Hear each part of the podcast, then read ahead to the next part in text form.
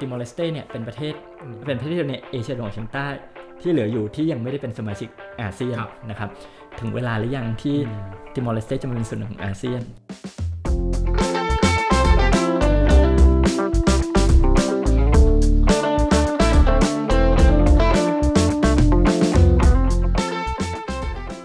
วัสดีผู้ชมนะครับ กลับมาเดินทางท่องเที่ยวกันต่อในอาเซียนบ่มีไกด์กับผมเช่นเคยเบนวงพันธ์อมรินทร์เทวานะครับ แล้วก็สำหรับตอนนี้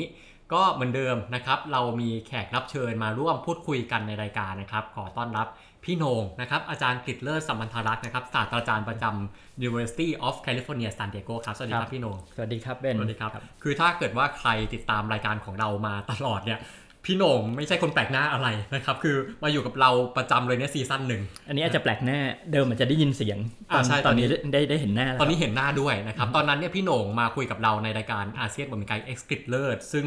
พาไปชมอาเซียนในแง่มุมทางเศรษฐกิจนะครับ ก็มีอยู่ 13-14 ตอนถ้าจำไม่ผิดโอ้อยู่กันยาวมากหลายเดือนนะครับ ก็เอ่อครบถ้วนมากในตอนนั้นนะครับเป็นเรื่องเศรษฐกิจ นะฮะไม่ครบขาดขาดไปประเทศหนึ่งเนาะถ้าเป็นประเทศหนึ่งใช่ ซึ่งวันนี้จะมาคุยกันประเทศนี้แหละนะฮะซึ่งผมเคยคุยกับพี่โหน่งนานแล้วคือเวลาผมคุยกับพี่โหน่งเนี่ยทุกครั้งจะต้องคุยเรื่องการท่องเที่ยวอาเซียนนะครับเป็นคอท่องเที่ยวอาเซียนกันนะฮะก็คุยกันว่าอะใครเคยไปไหนมาไหนมาแนะนำหน่อยอะไรเงี้ยครับแล้วพี่โหน่งพูดมาประเทศหนึ่งที่เฮ้ยพี่โหน่งเคยไปแล้วผมรู้สึกว่าเฮ้ยเจ๋งมากพี่โหน่งเคยไปประเทศเนี้ยคือเป็นประเทศที่มันไปค่อนข้างยาก ประเทศนั้นคือติมอร์ตะวันออกนะครับหรือว่าติมอร์เลสเตนั่นเองนะฮะ อยากให้พี่โหน่งเล่าก่อนว่าตอนนั้นไปทำอะไรนะฮะเดินทางยังไง เอาตั้งแต่แรกเลยเดินทางต้องไปต่อเครื่องบินอะไรยังไงนะฮะแล้วก็ไปถึงเราไปเจออะไรบ้าง ครับก็เอ่อคนจะถามก่อนว่าไปทำไมอ่าครับอันนี้อันนี้จริง ๆ ไปเนี่ยมันมันเหตุผลเอ่อจะเรียกว่าส่วนตัวก็ได้ว่าว่าคือจริง ๆ พี่สอนอืม เรื่องเรื่องเศรษฐกิจเซาท์อีสเอเชียมามานานแล้วเหมือนกันทีนี้เราก็รู้สึกว่าเราอยากไปให้ครบครับเซาท์อีสเอเชียอ่าประเทศเนี้ยประเทศสุดท้าย รู้สึกอืมว่ามันต้องไปให้ให้รู้สึกว่าเอ่อครบละแล้วก็ไปเห็นแล้วอย่างที่คุยกับเบนอย่างอย่างเบนไปเที่ยวเราก็จะบอกว่าไปเห็นของจริงเนี่ยมันไม่เหมือนกับถูกเอ่อมันมันมันครับเป็นอีกแบบหนึ่งอ่านฟังดูทีวีเซิร์ฟอินเทอร์เน็ตมันก็ไม่เหมือนกับกับการไปเห็นของจริงเนาะมันมันก็ต้องไปเห็น ตอนนั้นก็เลยอะประเทศนี้แหละ เป็นอืมเป็นประเทศสุดท้ายก็ไปครับแต่ก็ไปไปนานแล้วนะครับ ไปปี 2012อ่าตอนนั้นเนี่ยก็จะเรียกได้ว่าเป็นประเทศเกิดใหม่ครับเพิ่งเกิดมาได้ประมาณ 10 ปีนะครับอืมอ่าเราเราก็ไปจาก 2012 มาถึงตรงนี้ก็อีกอีก 10 11 ปีแล้วเนาะครับครับ แต่ว่าตอนนั้นไปเนี่ยก็ไม่ได้ไปง่ายคนก็ถึงถามว่าอืมอืมไปทำไมอย่างแรกใช่ไปทำอะไรใช่อย่างที่แล้วถามก่สออนงว่าไปยังไง ไปยังไงเนี่ยไปยังไงมันก็ไม่ได้ไปง่าย เพราะครับว่าเอ่อเครื่องที่จะบินไปเนี่ยมันก็มีไม่ได้เยอะ เพราะคนอืมไปไม่ได้เยอะตอนตอนไปเนี่ยต้องไปเปลี่ยนเครื่องที่บาหลีอ่าครับแล้วก็จากบาหลีก็ก็บินไปขากลับมาก็ต้องมาแวะเป็นเป็นเครื่องที่บาหลีอืมอีกเส้นทางหนึ่งที่ไปเขาเอ่อตอนนั้นก็จะมีไฟลท์จากสิงคโปร์อืมที่ไปก็ไกลหน่อย แต่ว่าเนื่องจากคนไปไม่เยอะตั๋วเครื่องบินก็แพงอืมครัแล้วบไปถึงโรงแรมก็ก็ไม่ได้ถูกอืมเพราะว่าโรงแรมเนี่ยมันมีไม่เยอะมตอนนั้นคเราบก็เอ่อส่วนใหญ่เนี่ยองค์กรระหว่างประเทศ หรือแม้กระทั่งสถานทูตเนี่ยก็จะอยู่กันตามโรงแรมครับ เพราะว่าไอ้การที่จะไปสร้างตึกสร้างอะไรมันเออตอนนั้นก็ยังไม่พร้อมเท่าไหร่ฉะนั้นเอ่อโรงแรมเนี่ยมันมันก็เลยดีมานค่อนข้างสูงครับแล้วที่เที่ยวเป็นไงบ้างครับพี่โหน่งมีอะไรให้เที่ยวบ้างในติมอร์ตะวันออกเอ่อไม่ค่อยมีเท่าไหร่ครับตอนนั้นที่ไปก็ก็จะไปอยู่เมืองหลวงก็คือชื่อเมืองดิลีนะครับอืมในตรงนั้นเนี่ยก็จะมีจริง ๆเขาบอกมันจะมีเกาะที่ตรงข้ามชื่ออาเตาโรครับคือเออถ้าพูดถึงติมอร์ตะวันออกหรือติมอร์เลสเตเนี่ยมันก็คืออยู่บนเกาะติมอร์ครับครับแล้วก็อยู่ครึ่งเกาะ ก็คือครึ่งซีกซีกทางตะวันออกก็เป็นเป็นประเทศติมอร์เลสเตหรือติมอร์ตะวันออกทีเนี้ยดินแดนส่วนใหญ่เขาก็จะอยู่ตรงตรงเกาะนั่นแหละครึ่งเกาะแต่มันก็จะมีเกาะเล็กๆนอกชายฝั่งไปเนี่ยชื่อทูโรเนี่ยซึ่งหลาย ๆ คนไปเขาบอกเออก็ไปเที่ยวเกาะนั้นอืมแต่จริง ๆ ถามว่ามันมีอะไรพิเศษพิสดารไหมทุกคนก็บอกว่ามันมันก็เป็นอีกเกาะหนึ่งแหละ อินโดนีเซียทั้งประเทศมันก็มีอยู่อืมอยู่หมื่นกว่าเกาะ อันนี้ก็เป็นเกาะเล็ก ๆ นอกฝั่งของเกาะเล็กอีกเกาะหนึ่งอ่าอะไรอย่างเงี้ยครับอ่าแต่ว่าก็เป็นที่เที่ยวตรงนั้นก็อีกเมืองเมืองหนึ่งที่คนอาชอบไปกันเนี่ยอ่ามันมันชื่อเบาเก่า อันนั้นนะเป็นเมืองที่เขาบอกไปเนี่ยให้ไปดูเอ่อซากปลักหักพังของเอ่อป้อมปราการสมัยโปรตุเกสอืมอ่าเราเราก็ดันด้นไปอะนะเราครับมันก็ไม่ได้ไปง่าย คือต้องหารถเช่าไปเอ่อจะทำไงแล้วก็เส้นทางไปก็ปีน เลาะหน้าผาไป ก็ก็เป็นประสบการณ์อย่างหนึ่งพอไปถึงก็อ่าไปดูไอ้ป้อมนั่นแหละอืมเออซึ่งก็เล็กๆเหลือเหลือซากนิดเดียวจะเรียกว่าเป็นป้อมก็ไม่ใช่สักทีเดียวแล้วก็อะกินข้าวแล้วก็ก็กลับมาอืมอะก็เป็นประสบการณ์ เรียกว่าเป็นครับประสบการณ์แล้วกันนะครับแต่ตอนนั้นพี่หน่งไปก็คือ 2012เนอะแล้วก็คือ2012 11 ปีแล้วนะฮะใช่คือไม่ไม่แน่ตอนนี้อาจจะเปลี่ยนไปแล้วอาจจะเปลี่ยนไปเดี๋ยวจะต้องไปกันอีกรอบหนึ่งเอาจจะมีที่เที่ยวเพิ่มขึ้นแล้วก็ตามอะไรเงี้ยอาจจะต้องอ่า ใครสะดวกไปนะครับลองไปตามรอยดูนะครับลองไปไปเที่ยวดูแล้วก็ลองมาเล่าให้ฟังเนาะว่าไปแล้วเปลี่ยนไปจากพี่หนงเล่ายังไงบ้างนะครับถามว่าทำไมวันนี้ถึงมาคุยเรื่องติมอร์ฮะคือเมื่อกี้ถ้าฟังพี่หนงดีๆเนี่ยพี่หนงจะพูดว่า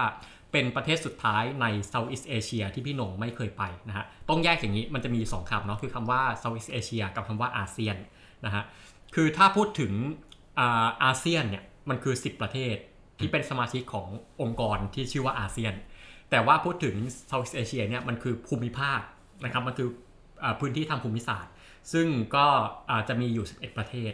นะฮะขณะที่อาเซียนมี 10 ประเทศถามว่าขาดประเทศไหนไปในอาเซียนก็คือติมอร์นี่แหละ คือติมอร์เป็นประเทศที่อยู่ใน Southeast Asia ที่ไม่อยู่ในอาเซียนนะอันนี้จะเพิ่งงงนะลองคิดตามนะครับอะ คือจะว่าอย่างนี้ก็คืออาเซียนเนี่ยเป็นเป็นองค์กรระดับภูมิภาคนะฮะที่เป็นรวบรวบรวมประเทศที่อยู่ในเอเชียตะวันออกเฉียงใต้เนาะแต่ว่าทุกวันนี้อาจจะยังเรียกว่าภูมิภาคแบบ regional เต็มที่ไม่ได้เพราะว่ายังขาดอยู่ประเทศหนึ่งคือติมอร์ตะวันออกนะฮะแต่ว่าเมื่อปลายปีที่แล้วนะครับมันมีความคืบหน้าสำคัญเกิดขึ้นนะครับก็คือว่าอาเซียนเนี่ยได้มีมติรับหลักการนะฮะให้เดือนหน้ารับติมอร์ตะวันออกเข้าเป็นสมาชิกของอาเซียน อ่าแต่พูดอย่างนี้ต้องบอกให้เข้าใจอย่างนี้ก่อนว่า ตอนนี้ถือว่าติมอร์ตะวันออกเนี่ยยังไม่ได้เป็นสมาชิกของอาเซียนเต็มตัวนะครับก็อาจจะมีการสังเกตการณ์อะไรต่างๆ ก็ว่าไปเดี๋ยวจะมาคุยกันตรงนี้นะฮะแต่ถ้าเกิดว่าถึงระยะหนึ่งถ้าเกิดว่ากระบวนการต่างๆ ไม่มีอะไรติดขัดติดคาอะไร ก็จะเป็นน้องใหม่ของอาเซียนลำดับที่ 11 10นะครับครับอะผมก็เลยคิดว่าเออก็น่าจะดีนะที่จะทำให้คุณผู้ฟังเนี่ยได้รู้จักประเทศนี้กันก่อนนะครับ ก่อนที่อะเขาจะเข้ามาเป็นสมาชิก ของอาเซียนของเรานะฮะอะแต่ตัวผมเนี่ยผมเรียกว่ารู้เรื่องติมอร์ตะวันออกน้อยมาก ผมยังไม่ค่อยได้ศึกษาอะไรเท่าไหร่นะฮะก็เลยต้องรบกวนพี่โหน่งมาร่วมรายการในวันนี้นะครับครับให้พี่โหน่งเริ่มอย่างนี้เลยว่าอะสำหรับผู้ชมที่เรียกว่ารวมถึงผมด้วยเนาะที่แบบยังไม่ได้รู้เรื่องติมอร์ตะวันออกเท่าไหร่เนี่ยถ้าจะให้พี่โหน่งอะติววิชาติมอร์ตะวันออก 101 นะครับ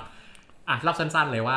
มีอะไรที่เราควรรู้จักเกี่ยวกับประเทศนี้บ้าง โอเคนะครับเริ่มเริ่มต้นที่ตั้งเมื่อกี้เราบอกแล้วว่าติมอร์ตะวันออกเนี่ยก็คือเป็นประเทศที่บางคนก็บอกไม่ใช่เป็นประเทศหมู่เกาะอันนี้ไม่ใช่หมู่เกาะคือครึ่งเกาะใช่นะครับเป็นเป็น half island nation เนี่ยเอ่ออยู่บนเกาะติมอร์นะครับเกาะติมอร์เนี่ยมันอยู่ตรงไหน เกาะติมอร์เนี่ยอยู่ในเอ่อหมู่เกาะอินโดนีเซียนะครับแต่ว่ามันค่อนไปทางตะวันออก ค่อนไปทาง ใต้ก็คือใกล้ๆออสเตรเลียค่อนข้างเยอะแล้วเดี๋ยวเรากลับมาว่าไอ้การที่อยู่ใกล้ออสเตรเลียเนี่ยมันมีเอ่อปัจจัยหลายๆอย่างที่ที่เอ่ออธิบายเอ่อเศรษฐกิจของประเทศนี้ด้วยนะครับครับทีนี้เกาะนี้เนี่ยถามว่าเกาะนี้มันมันใหญ่ไหมมันมันไม่ได้ใหญ่นะครับเกาะติมอร์เนี่ยไม่ได้ใหญ่มากนะครับแล้ว East Timor เนี่ยหรือติมอร์ตะวันออกหรือติมอร์เลสเตเนี่ยก็เป็นครึ่งเกาะทางฝั่งตะวันออกของเกาะติมอร์นะครับอันนี้คือที่ตั้งเอ่อปัจจุบันมีประชากรประมาณล้านสามล้านสี่ นะครับก็ไม่ได้เยอะมากนะครับถ้าเทียบว่ากรุงเทพก็มีประชากรเอ่อเป็นทางการก็ 5 6 ล้าน ไม่เป็นทางการก็ 10 ล้านอะไรอย่างนี้ใช่ไหมครับแล้วแต่ว่าจะก็จะถือนับว่ายังไงเล็กมากเนาะอันนี้ก็ถือว่าเล็กมาก แล้วก็ถ้าเทียบเราเนี่ยเอ่อจำนวนประชากรเนี่ยไม่ไม่ได้เยอะมากครับนะครับถ้าเทียบกับประเทศอื่นๆอินโดนีอินโดนีเซียใกล้ๆกันเนี่ย200 กว่าล้าน นะครับ270 ล้านเนี่ยนะครับหรือหรือเมืองไทยก็ 60 กว่าล้านเกือบ70 ล้านครับอันนี้แค่ล้านสี่นะคคืรัอบถ้าล้านสี่ไม่ถึนี่งน่าจะน้อยกว่าสิงคโปร์อีก สิงคโปร์น่าจะห้าหกล้าน สิงคโปร์ห้าหกล้านครับครับอย่างลาวลาวก็มากกว่าลาวก็ประมาณอืมมากมากกว่านั้นครับอันนี้ครับเป็นประเทศที่จะเรียกว่าเล็กที่สุดในเอเชียตะวันออกเฉียงใต้ในแง่ของประชากรเนี่ยรองเอ่อคือคือจะใหญ่กว่าก็แค่บรูไนครับนะครับอืมอันนี้คือเรื่องของเรื่องของประชากรนะคครัรับบ อะแล้วทีนี้เรื่องของความเป็นมาเป็นไปของติมอร์ตะวันออกเนี่ยคือพี่หน่งก็แตะนิดนึงแล้วว่าจริงๆติมอร์ตะวันออกเนี่ยเพิ่งจะเป็นประเทศได้ไม่นานนะฮะตอนพี่หน่งไปคือปี 2012นะฮะตอนนั้นพี่หน่งบอกว่าติมอร์เนี่ยเพิ่งจะเป็นประเทศได้ 10 ปี 10 ปี ก็ย้อนนับไปนะครับแปลว่าติมอร์เนี่ยเพิ่งเป็นประเทศจริง ๆ ในปี 2002นะครับเป็นประเทศน้องใหม่มากๆเลยนะฮะให้พี่หน่งเล่าก่อนว่า แล้วที่มาที่ไปเนี่ย ทำไมถึงได้เป็นประเทศช้าเหลือเกินนะฮะทำไมในอาเซียนประเทศอื่นเขาเป็นไปตั้งแต่ในศตวรรษที่ 20 แล้วนะครับ ความเป็นมาเป็นไปทางประวัติศาสตร์ของติมอร์ตะวันออกเนี่ยเป็นยังไงครับเอาเอาสั้นๆเลยนะครับว่าติมอร์ตะวันออกเนี่ยเป็นอาณานิคมเก่าของโปรตุเกสอืมนะครับ ซึ่งอันนี้สำคัญนะครับว่าว่าทำไมอันนี้สำคัญเดี๋ยวได้กลับมานะครับเป็นอาณานิคมเอ่อของโปรตุเกสนะครับแล้วตอนที่ประเทศอื่นเขาต่อสู้เพื่อ ให้ได้รับเอกราชเนี่ยอย่างเช่น Dutch East Indies นะครับก็ต่อสู้ออกมาเป็นประเทศอินโดนีเซียเนี่ยติมอร์ตะวันออกเนี่ยไม่ได้เป็นอาณานิคมของดัชเพราะฉะนั้นเนี่ยก็เลยไม่ได้เป็นส่วนหนึ่งของอินโดนีเซีย ตั้งแต่ตอนแรกมันก็เป็นอาณานิคมของโปรตุเกสเลยมานะครับโปรตุเกสก็ปกครองเอเจ้าอาณานิคมเล็ก ๆ แห่งนี้นานมากนะครับ300 ประมาณ 300 ปีนะครับ แล้วมันก็เป็นอาณานิคมที่หลาย ๆ คนบอกว่า เป็นอาณานิคมที่ถูกปกครองแบบจะเรียกว่าทิ้งทิ้งคว้างๆระดับหนึ่งก็ได้ เพราะมันไกลมากนะครับถ้าเกิดจะสังเกตอาณานิคมของโปรตุเกสเนี่ยที่เหลืออยู่ในเอเชียในศตวรรษที่ที่ 20 เนี่ยจะมีเหลืออยู่ 3 ที่นะครับโปรตุเกสเนี่ยอาณานิคมหลังๆเนี่ยจะจะมีอยู่ในแอฟริกา ในเอเชียเนี่ยจะมีอยู่ 3 ที่นะครับสามที่สุดท้ายที่แรกคือกัวในอินเดียนะครับแล้วก็ติมอร์ตะวันออก แล้วก็อีกที่หนึ่งก็คือมาเก๊า ครับสามที่แล้วเขาก็บอกว่าเวลาจะตั้งใครให้มาดูแลติมอร์ตะวันออกเนี่ยเขาก็บอกเหมือนบางคนบอกเหมือนถูกลงโทษอะว่ามันมันไปไกลมาก แล้วมันก็ไม่ได้มีความสลักสำคัญอะไรกับกับโปรตุเกสมากมายในระยะหลังๆเมื่อก่อนเนี่ยเมื่อก่อนไม่มีเครื่องบินนะครับเมื่อก่อนคือต้องอาจจะต้องเรืออย่างเดียวเลย คือขนาดพี่โหน่งไปเครื่องบินเนี่ยยังไปหลายต่อเลย หลายต่อแล้วก็ไม่ใช่ไฟสั้น ๆ ด้วยนะครับก็ไกลอยู่ครับคราวนี้อ่าก็โปรตุเกสก็ก็ก็ถือว่าเป็นอันนั้นของเขา ครับแต่ว่าก็ไม่ได้ทำอะไรมากมาย คราวนี้มันก็มีจุดเปลี่ยนนะครับ ก็คือช่วง 1974 1975 มันมีการเปลี่ยนแปลงในในโปรตุเกสด้วยนะครับในด้านการเมืองนะครับโปรตุเกสก็ก็เลยเรียกว่าสละอาณานิคมทั้งหลายแหละที่ที่มีอยู่เนี่ยนะครับท่านก็ไม่ไม่ค่อยสนละนะครับเก็บไว้ตอนนั้นที่ที่เก็บจริงๆคือมาเก๊ามาเก๊าเนี่ยเพิ่งมาหมดสัญญาเช่าจากจากจีนเนี่ยปี 1999 ใช่ไหมครับสปีหลังจากห ลังจากฮ่องกง แต่อันนี้โปรตุเกสก็ไม่ไม่สนใจติมอร์ตะวันออกละติมอร์ตะวันออกก็เลยประกาศเอกราชนะครับ ตอนปี 1975 นะครับ ซึ่งโปรตุเกสก็ไม่แคร์นะครับก็ก็ประกาศ พอประกาศเอกราชปุ๊บนะครับจากโปรตุเกสยังไม่ทันที่นานาอารยประเทศเนี่ยจะรับรองความเป็นเอกราชของประเทศเกิดใหม่อันเนี้ย อินโดนีเซียก็ส่งกองทัพไปบุกเพียง 9 วันหลังจากที่ประกาศอิสรภาพปุ๊บอินโดนีเซียก็ไปบุก แล้วก็ผนวกติมอร์ตะวันออกหรือ East Timor เนี่ยมาเป็นจังหวัดที่ 27 ของอินโดนีเซีย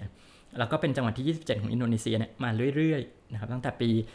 1976 เป็นต้นมานะครับคราวนี้พอผนวกไปปุ๊บ มันก็มีขบวนการที่พยายามจะปลดแอกจากอินโดนีเซียนะครับขบวนการกลุ่มนี้เนี่ยเขาเรียกเฟรติลิน นะครับซึ่งคนหัวหน้าเนี่ยก็มีหลายคนนะครับแต่คนที่เป็นผู้นำหลักๆเลยเนี่ยก็คือชานานากุสเมา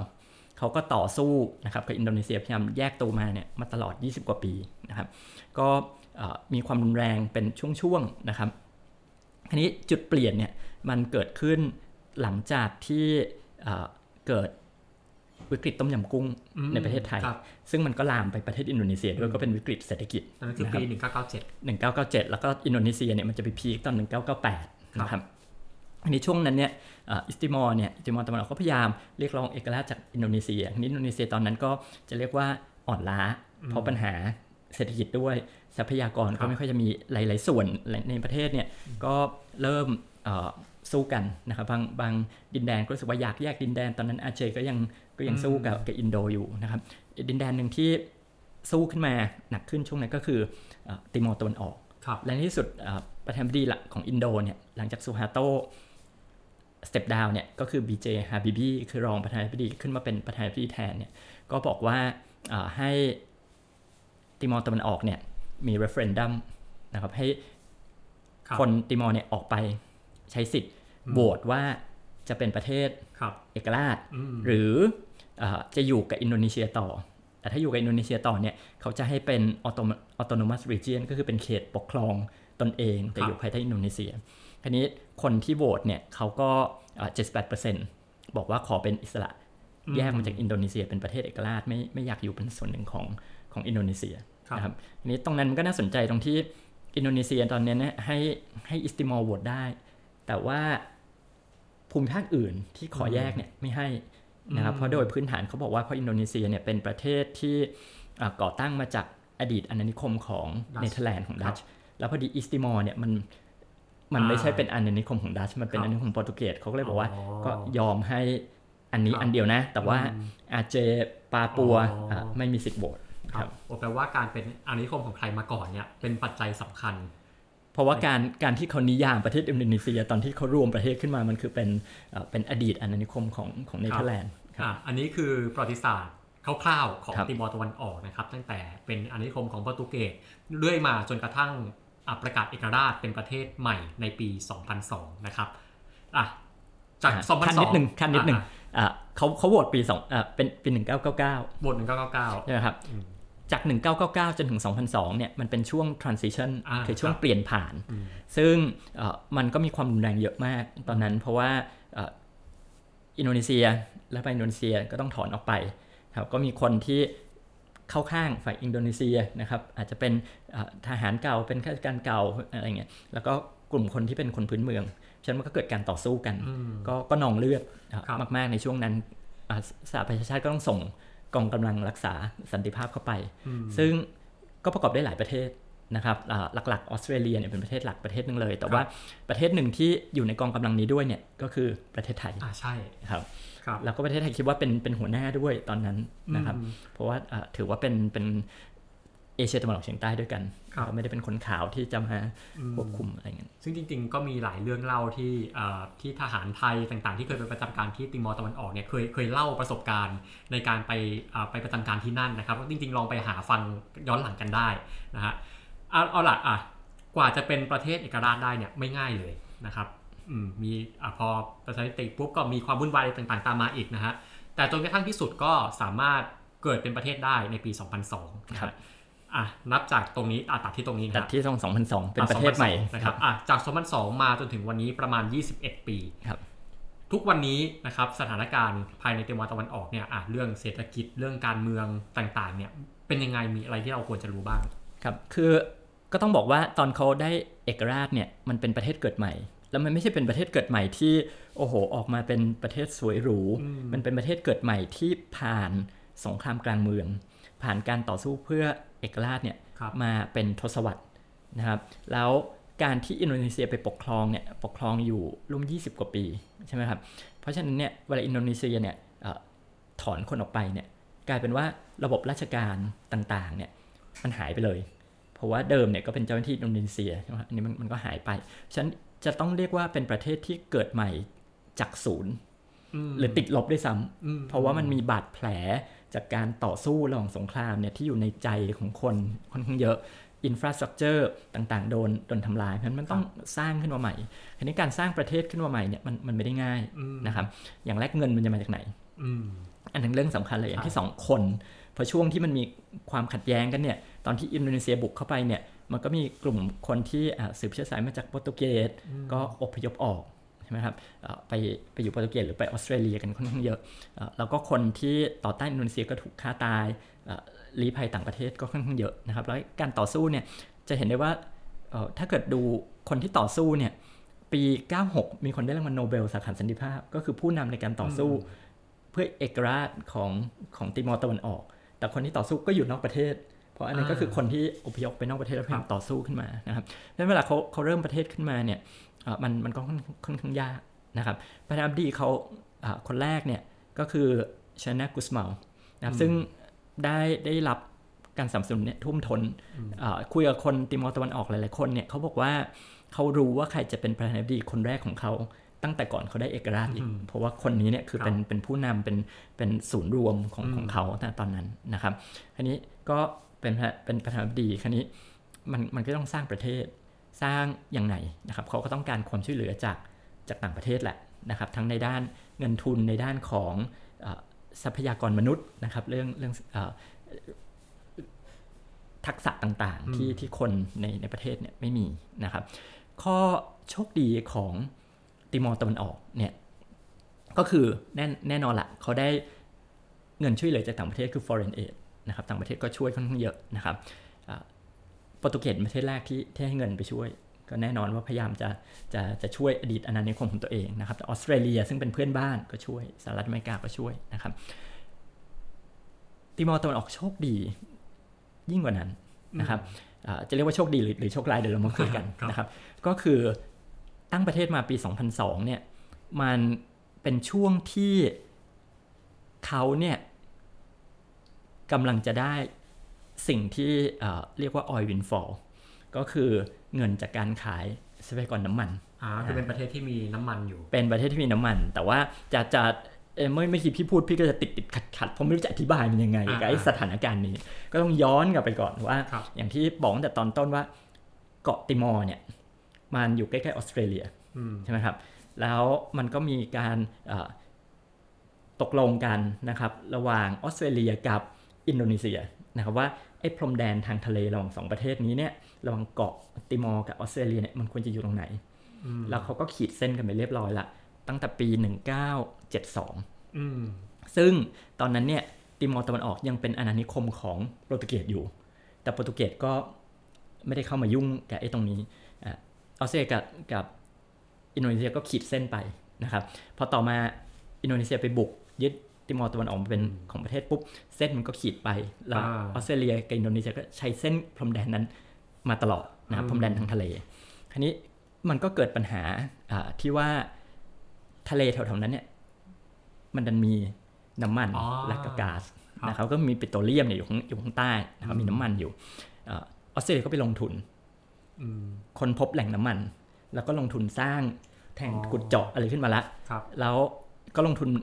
สำรวจแล้วก็ขุดเจาะเนี่ยมันเริ่มละอืมแล้วมันเริ่มการผลิตได้ในปี 2004อืมซึ่งมันเป็นช่วงที่หลังจากติมอร์ตะวันออกเนี่ยได้เอกราชแป๊บเดียวเองสองปีเองสองปีคราวนี้ติมอร์ตะวันออกเขาก็บอกว่าเฮ้ยมันไม่มันไม่แฟร์ไอ้เส้นที่มันขีดแบ่งเนี่ย มันเบ้มาทาง เกาะติมอร์เนี่ยค่อนข้างเยอะอ่ามันมันไกลจากออสเตรเลียมันมันถ้าดูในแผนที่อ๋อมันไม่ได้เป็นกลางเด๊ะๆอะไรเงี้ยครับ แต่ว่ามันเป็นเส้นที่ออสเตรเลียตกลงกับอินโดนีเซียไว้ แล้วพอ East Timor ได้เอกราชจากอินโดนีเซียเนี่ย มันก็ถือว่าเส้นนั้นติมอร์ตะวันออกเขาบอกว่าเขาไม่ตกลงนะไอ้เส้นเนี่ยอืมมันก็เลยมีดินแดนส่วนหนึ่งที่เรียกว่า Timor Gap อ่ามันเป็นดินแดนที่เป็นดินแดนที่มีข้อพิพาทครับระหว่างติมอร์ตะวันออกอ๋อกับออสเตรเลียว่าครับใครกันแน่เป็นเจ้าของ ทะเลตรงเนี้ยอืมและดันเป็นทะเลที่ข้างใต้เนี่ย มีน้ำมันมีน้ำมันครับคราวนี้มันก็เป็นปัญหาขึ้นมาออสเตรเลียก็อยู่ในสถานะที่จะเรียกว่ากลืนไม่เข้าคายไม่ออกเหมือนกันนะอืมเพราะว่าเป็นประเทศที่เอาลงทุนไปแล้วอ่าแล้วก็ตอนลงทุนเนี่ยสนธิสัญญาระหว่างออสเตรเลียกับอินโดนีเซียมันก็บอกแล้วว่าดินแดนตรงนี้เป็นของออสเตรเลียอืมคราวนี้ East Timor ก็มา challenge ไอ้ตรงนั้นบอกว่ามันครับมันไม่ใช่นะครับอืมเอ่อแล้วแล้วยังไงนะครับ ก็เลยสุดท้ายก็เลยตกลงกันว่าอ้าวออสเตรเลียก็ก็ขุดไปละกัน ขายได้เท่าไหร่ มาแบ่งเงินให้ติมอร์ตะวันออกอ๋อก็คือติมอร์เลสเต้ครับนะครับแบ่ง 90%ไปติมอร์เลสเต้10%ไปออสเตรเลียอ่าเดี๋ยวนะแต่ออสเตรเลียเป็นคนขุดออสเตรเลียเป็นคนขุด แต่ว่ารายได้ส่วนใหญ่ไปทางติมอร์ตะไปวันทางออกติมอร์ตะวันออก ซึ่งเอ่อก็ก็ออสเตรเลียจะจะว่าไปก็เป็นประเทศที่เศรษฐกิจดีกว่าร่ำรวยกว่าติมอร์ตะวันออก เป็นประเทศที่ผ่านพ้นสงครามมาเพิ่งตั้งเป็นประเทศใหม่ครับแล้วไอ้ดินแดนข้อพิพาทก็อยู่ตรงนั้นอืมมันก็เลยเหมือนกับว่าก็เขาตกลงก็เบ้ไปทางอืมไปทางติมอร์ตะวันออกด้วยครับนะครับแต่ว่าออสเตรเลียลงทุนไปแล้วก็ก็ได้ส่วนแบ่ง เพราะว่าอืมก็เขาก็ลงทุนเขาเป็นคนลงทุนเหมือนกันอืมนะครับนี่มันก็แบ่งไอ้ตรงนี้เนี่ยไอ้ไอ้แหล่งก๊าซเอ่อกับน้ำมันตรงนั้นเขาเรียกว่าแหล่งเอ่อบายูอุนดานนะครับครับก็เริ่มเริ่มขุดปี 2004อืมแล้วก็เลยจะเรียกว่ามันเป็นโชคดีของ ติมอร์เลสเต้ก็ได้ครับนะครับว่าได้เอกราชมาปุ๊บโอเค ประเทศเนี่ยเป็น war-torn สงครามเพิ่งผ่านพ้นสงครามมาแต่อย่างน้อยก็มีไอ้เงินอ่าจากการขายน้ำมันที่ออสเตรเลียเป็นคนขุดแล้วก็ขายอืมแล้วก็เงินส่วนเนี้ยก็ได้ส่วนแบ่งมาอืมนะครับเอ่อตอนตั้งประเทศเขาก็เลยบอกว่า ถ้าเกิดเงินมันเข้ามาเยอะๆมันก็จะมีปัญหา เพราะว่ารัฐบาลก็ยังไม่มีความสามารถในการบริหารเศรษฐกิจใช่ไหมครับแล้วก็เงินเข้ามาเยอะเดี๋ยวมันก็จะมีเรื่องปัญหาเรื่องเรื่องเงินเฟ้อค่าเงินเรื่องอะไรเงี้ยเอ่อจะจะพัฒนาเศรษฐกิจไม่ได้ครับเขาก็เลยตั้ง sovereign wealth fund ก็คือกองทุนความมั่งคั่งแห่งชาติครับขึ้นมาให้ East Timor นะครับอืมคนตั้งก็คือเอ่อเป็นหน่วยงานใต้ UN นี่แหละนะครับ IMF World Bank ก็ตั้งไอ้ตัวนี้ขึ้นมา เพราะฉะนั้นเงินที่ออสเตรเลียขายน้ำมันได้ แล้วเป็นส่วนแบ่งของติมอร์เลสเตก็ เอามาใส่เข้าไปในไอ้ไอ้กองทุนความมั่นคงแห่งชาติ อันนี้ก็เลยเป็นเอ่อแหล่งรายได้แหล่งสำคัญของติมอร์เลสเตครับนะครับ ซึ่งจะบอกว่าเป็นประเทศที่โชคดีกว่าประเทศอ่าวอร์ทอนคันทรีอืมผ่านพ้นสงคราม ได้อะไรไปกล้าจากประเทศอื่นๆ เพราะอย่างน้อยก็มีเงินอย่างน้อยก็มีเงินตรงนี้ตรงนี้แหละมา support แล้วแล้วมันก็มาเรื่อยเออๆนะครับเอ่อระยะหนึ่งเนี่ยมันก็มาเรื่คอรัยบๆนะครับ เพราะฉะนั้นก็ก็มีเงินตรงนี้ แต่ว่าในขณะเดียวกันมันก็ทำให้ติมอร์เลสเตเนี่ยพึ่งพิงรายได้จาก น้ำมันอ๋อค่อนข้างเยอะอืมที่พี่หนงพูดเมื่อกี้คือจริงๆมันก็เหมือนกับหลายๆประเทศในโลกนะครับ ไม่ใช่แค่ติมอร์ตะวันออก คือมันจะมีคำศัพท์ทางเศรษฐศาสตร์คำหนึ่งที่เรียกว่า national อ่า natural resource curse นะครับ ซึ่งอะเป็นคำศัพท์ของทรัพยากรธรรมชาติ คือแปลว่าอะไรแปลว่าบางประเทศเนี่ยที่อะบางทีพึ่งพาแต่ทรัพยากรนั้นๆ ในการหารายได้เนี่ยคือจริง ๆ มันไม่ได้เป็นผลดีในทางเศรษฐศาสตร์เท่าไหร่นะฮะซึ่งติมอร์ตะวันออกก็เข้าข่ายแบบนั้นนะครับแล้วก่อนหน้านี้พี่หนงก็บอกว่าเออเนี่ย อะเกิดมาแล้วว่าติมอร์เนี่ยมีน้ำมันตรงเนี้ยเป็นทางโชคดี แต่อีกด้านหนึ่งก็เป็นโชคร้ายนะฮะให้พี่หนงเล่าตรงนี้ต่อว่าแล้วเป็นอ่าเป็นโชคร้ายยังไง แล้วก็โดนคำสาปจาก National Resource Curse เนี่ยยังไงในติมอร์ตะวันออก คือ ถ้าจะถ้าจะให้จินตนาการครับว่าประเทศนี้พึ่งพาน้ำมันแค่ไหนเนี่ยเวลาเราพูดถึงประเทศที่พึ่งพาน้ำมัน เราจะรู้สึกนึกถึงประเทศอะไรนะตะวันออกกลางตะวันออกกลางซะอะไรอย่างนั้นอะไรพวกใช่ไหมครับนั้นหรือหรือใน เอ่อเอเชียตะวันออกเฉียงใต้จะนึกถึงบรูไนเนาะอืมแต่ว่าถ้าเกิดไปดูตัวเลขเนี่ยของ IMF เนี่ย IMF บอกว่า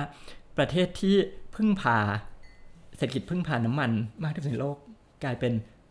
ติมอร์เลสเตอ้าวเพราะว่าเขาไม่มีแหล่งรายได้แหล่งอื่นอ๋อเลยนะครับครับเอ่อแหล่งมีแต่ว่ามันน้อยมากๆนะครับครับเอ่อเขาพยายามจะพัฒนาภาคอุตสาหเอ่อภาคเศรษฐกิจอื่นอืมอะไปคุยกับหลายๆคนเนี่ยเขาก็บอกว่า เขารู้แหละว่าน้ำมันมันคงไม่ยั่งยืนอืมเดี๋ยวจะกลับมาเรื่องนี้นะครับ น้ำมันเนี่ยมันก็คงหมดไปสักสักวันหนึ่งใช่คราวนี้จะทำยังไงให้ประเทศนี้มันอยู่รอดได้ มันก็ต้อคงรับพัฒนาภาคเศรษฐกิจอื่นขึ้นมา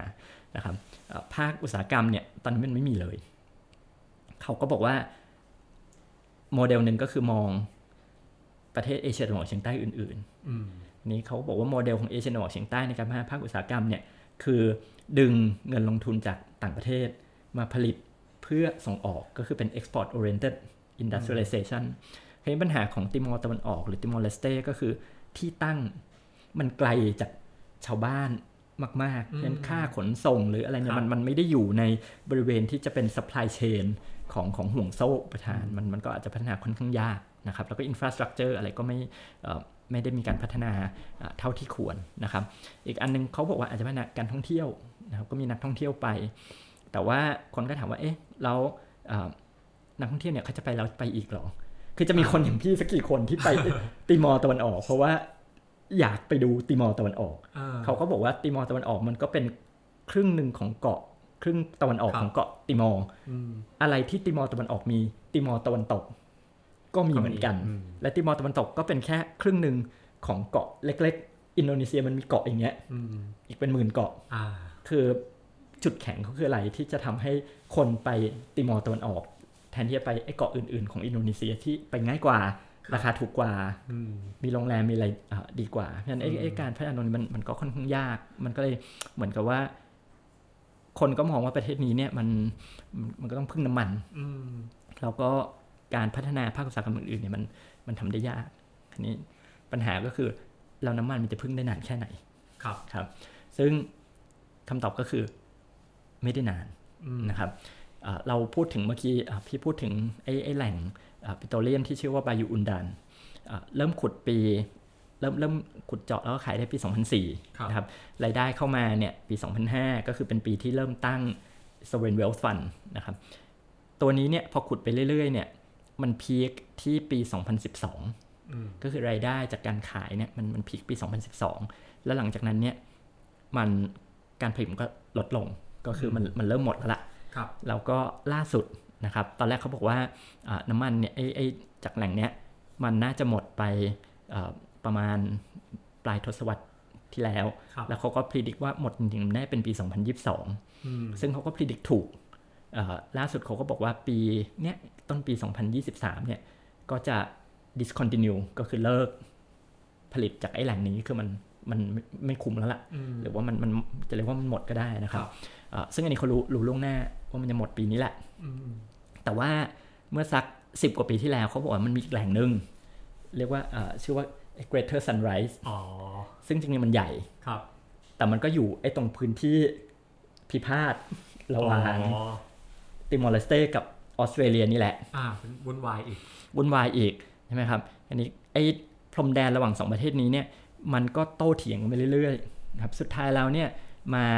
บรรลุข้อตกลงกันได้ระหว่างติมอร์เลสเตกับออสเตรเลียเนี่ยปี 2018 เองโอ้โหเพิ่งเพิ่งบรรลุไม่นานนี้เองไม่นานนี้เองนะครับ ซึ่งเอ่อบรรลุข้อตกลงอันนี้เอ่อค่อนไปทางเอ่อคนที่ได้เปรียบก็คือฝั่งติมอร์อืมเลสเต้ได้เปรียบนะครับครับฉะนั้นไอ้อ่าแต่ไอ้แหล่งเนี่ยเขาก็อ่าก็ตกลงกันว่าเอ๊ะจะแบ่งยังไง แล้วจนถึงปัจจุบันเนี่ยมันก็ยังตกลงกันไม่ได้นะครับเดิมเขาคิดว่าไอ้แหล่งบายูอุนดานเนี่ยมันจะหมด แต่ว่าแหล่ง Greater Sunrise เนี่ยน่าจะเริ่มผลิตได้ปี 2015อืมแต่ว่าเนื่องจากตกลงกันไม่ได้ว่าส่วนแบ่งจะเป็นเท่าไหร่ออสเตรเลียบอกว่าเอ่อข้อเสนอของออสเตรเลียบอกว่า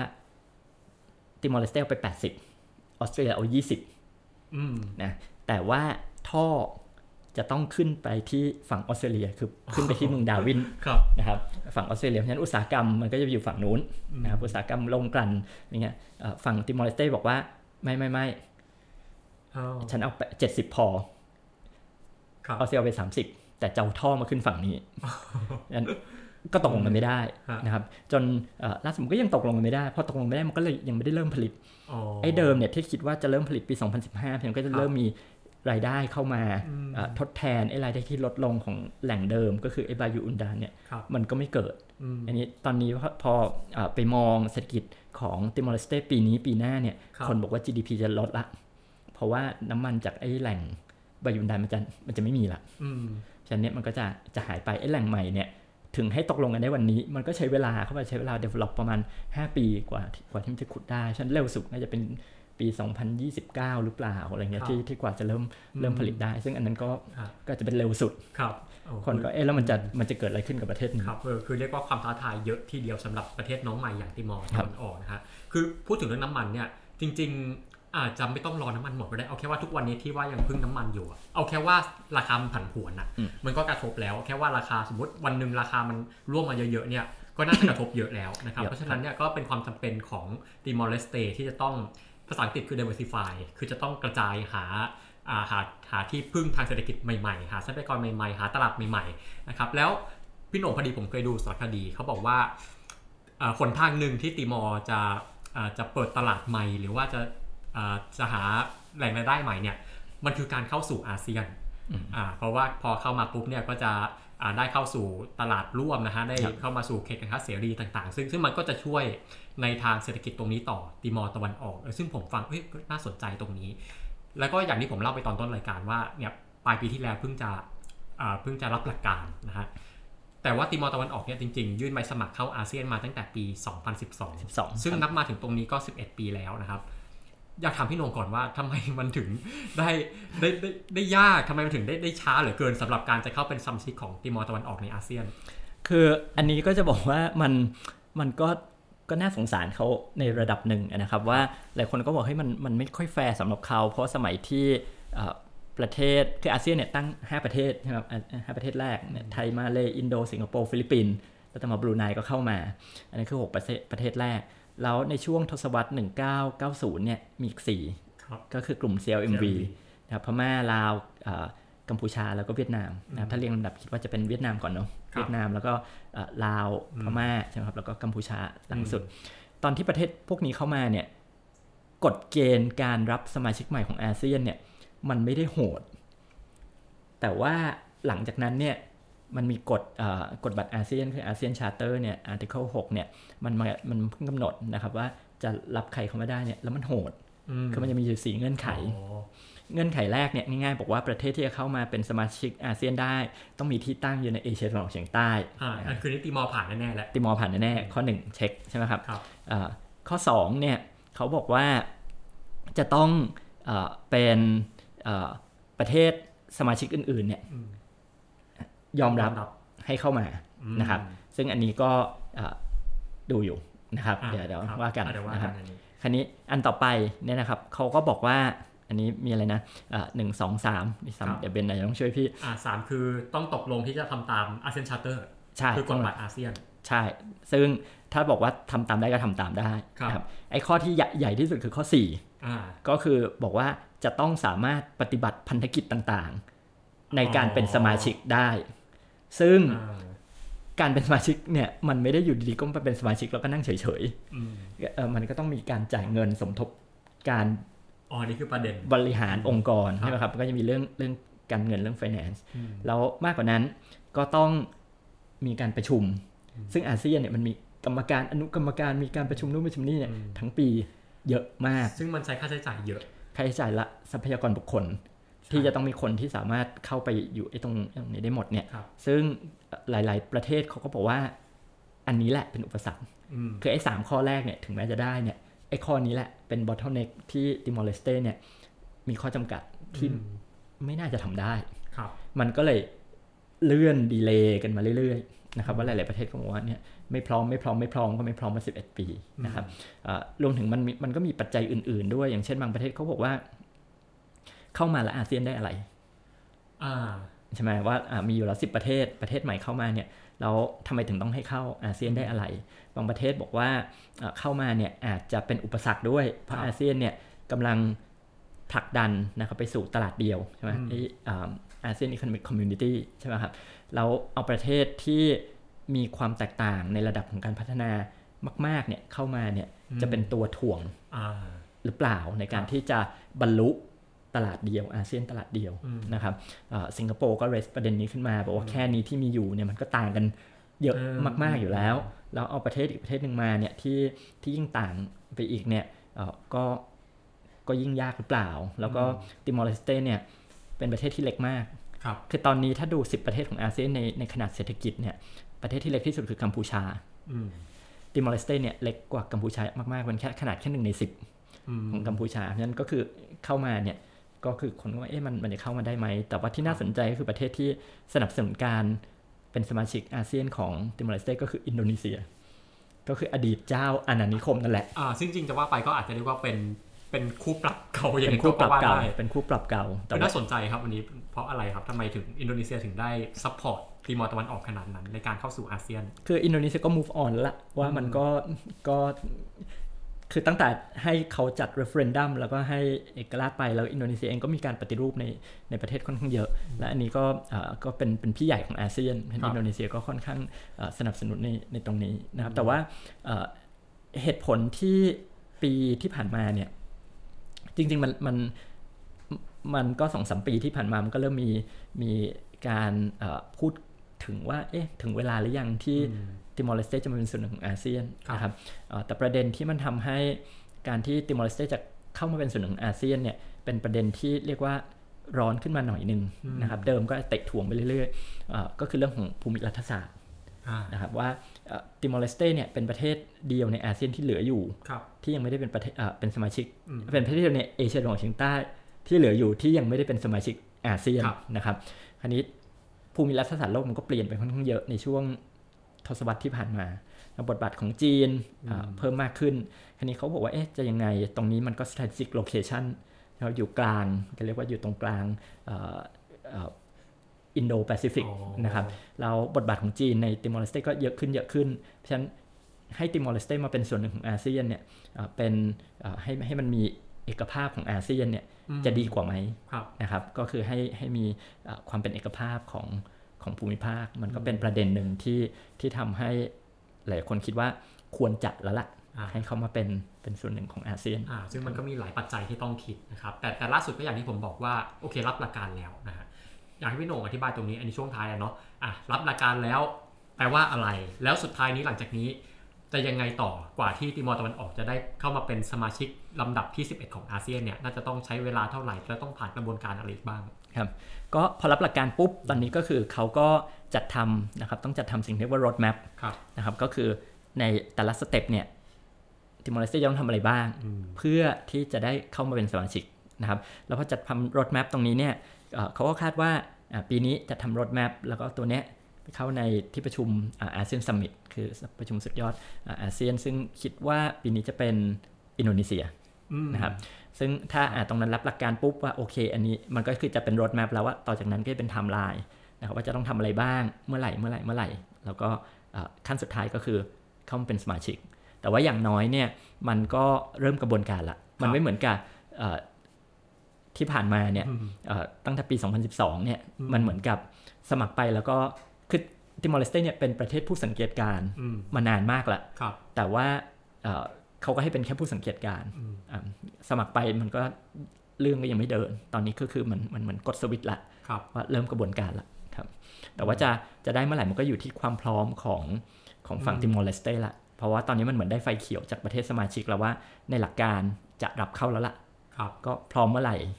ทำตามรถแมพอันนี้อืมพร้อมเมื่อไหร่ก็ก็ได้เข้าครับก็อีกกี่ปียังต้องรอดูนะครับยังต้องรออยู่ที่หลายๆอย่างนะครับนะครับอ่าครับโหวันนี้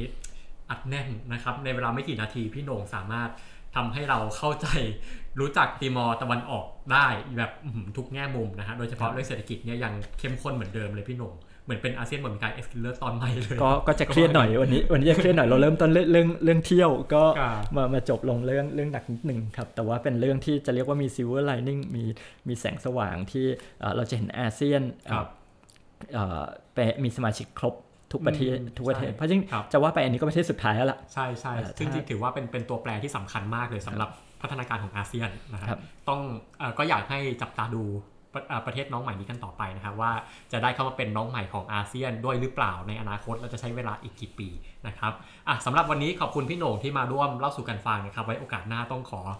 เชิญพี่โหน่งมาร่วมยินดีใหม่ครับนะครับครับครับอ่าแล้วก็วันนี้นะครับรายการอาเซียนบะหมี่ไก่ก็ต้องขอลาไปก่อนนะครับตอนหน้าจะเป็นเรื่องอะไรจะพาไปที่ไหนก็ติดตามกันได้นะครับสำหรับวันนี้ผมและพี่โหน่งนะครับ ก็ขอลาไปก่อนนะครับ สวัสดีครับ สวัสดีครับ